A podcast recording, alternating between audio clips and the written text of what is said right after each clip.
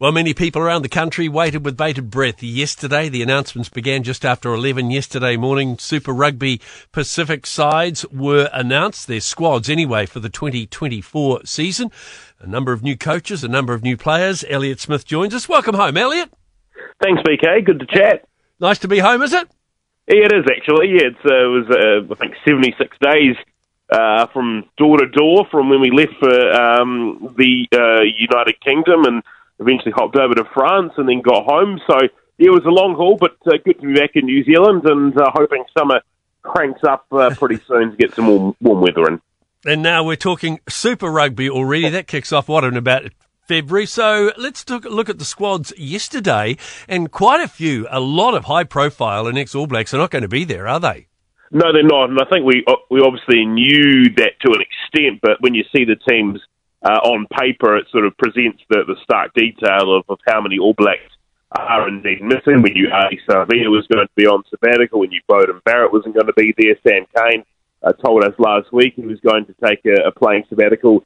Uh, and then you got Dane Coles uh, retiring, Richie Mo'unga missing. But when you see the team printed on paper, you go, okay, this is this is who we're missing for for the season. So um, I, I think you know there's probably a lack of star power there. To be honest, um, these things roll around, you know, in cycles after every World Cup. And um, NZR's Chris Lendrum sort of said as much yesterday that they're not too worried about the, the lack of star power. And It's chance for new players to make their mark on the scene. But it does feel like, um, you know, there are obviously, um, you know, a lot of high profile players missing from next year's super season.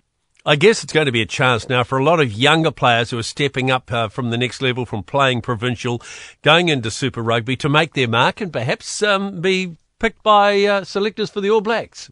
Well, that's exactly right. You know, Beauden Barrett's not there, but and he might be back, um, you know, at some point in 2024 for All Blacks duty. But for the Blues in particular, you know, Stephen Perofeta's started, um, you know, ten last couple of seasons. Um, Sullivan's had to uh, take his opportunities when they came from the bench or, or the odd game here or there starting, but he'll get a decent run. He's a player of, of immense promise, Dan Sullivan, so uh, a good opportunity for him. Uh, you know, the Hurricanes more chances for Asafo Aumua, of course, at hooker and, and those players in behind him, uh, moving down. The Crusaders obviously missing a host of, of key players. Uh, Codie Taylor not going to be back until uh, some point in May as he takes a non-playing sabbatical. George Bell, a player of immense promise that I know selectors uh, and, and rugby officials around the country have had their eye on for a couple of years. Still very, very young. He'll get more cracks in, in the jersey as well uh, and that race for the, the Crusaders 10 jersey wide open as well with uh, no Richie Mo'unga. So uh, it presents opportunities uh, as well. And, uh, you know, these players have,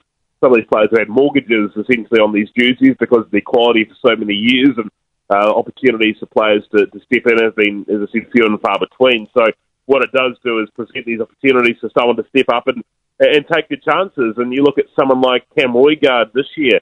Uh, mm. Wouldn't have been expecting necessarily a great deal of, of starting game time at the, the Hurricanes, but TJ Perenara was injured in the, the um, in, uh, end of year tour last year, so all of a sudden Cam Roigard got more, more starting opportunities, absolutely took them, became an All Black. So that's the kind of pathway that there is um, at Super Rugby level through to the All Blacks, and I'm sure there'll be players that do that uh, over the course of the 2024 season. The other thing to remember too is there are also a number of new coaches. I mean, we've got Vern Cotter back here with the Blues. We've got uh, Jamie Joseph back with his beloved Highlanders, just to name a few. Clark Laidlaw. Yep, uh, yep, absolutely. Rob Penney at the Crusaders. Um, so yeah, I think there's only a couple of constants uh, that have uh, stayed around um, the the picture uh, over the last year from, from 2023 to 2024. So that presents a, a different picture as well. New coaches getting to grasps uh, with uh, Super Rugby and uh, naming squads and preparing them for, the pre-season and, and getting right through to the season. So that's going to be a real change in itself. And then you've got a new All Blacks coaching management that'll no doubt pop up during the season, have a look and see how uh, things are going and keeping an eye on players as well. So it really is a, a sea change for, for New Zealand rugby um, 2024, and um, yeah, seeing some of those players that are coming through, um, you know, through the, the academies of various franchises, sort of speaks to that too. You know, the Highlanders uh, have had a lean few years, and then probably next year won't be their year, but they've got a lot of young players that do look very, very promising. If they can keep them together, keep building them, then you know, maybe sometime down the track in a couple of years' time, they're going to be in position to, to really challenge for the title. So uh, a lot of promising young players and, and you know chances for new coaches on show next year.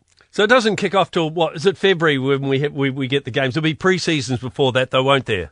Yeah, there is. You know, the Crusaders are heading um, to to uh, the United Kingdom and Ireland for a couple of pre-season games. There's talk that the Blues and Chiefs might pop up to Japan, so we'll have pre-season games. I'm sure late January, early February, then uh, middle of February.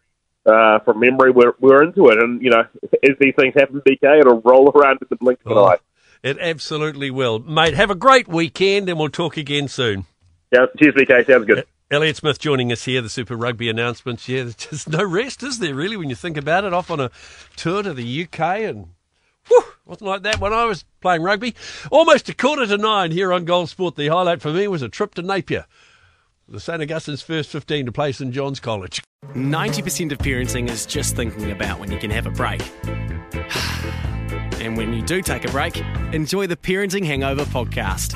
They go together like a tutu and jandals. We've said from the get go, we ain't parenting experts, No. but it's cool to hear what is your neighbour doing? What do they say? A problem shared is a problem halved. Oh, that's good. Not that my children are problems, Or a- but I feel better talking about it. The Parenting Hangover with Clinton Jordan. New episodes every Thursday on iHeartRadio or wherever you get your podcasts.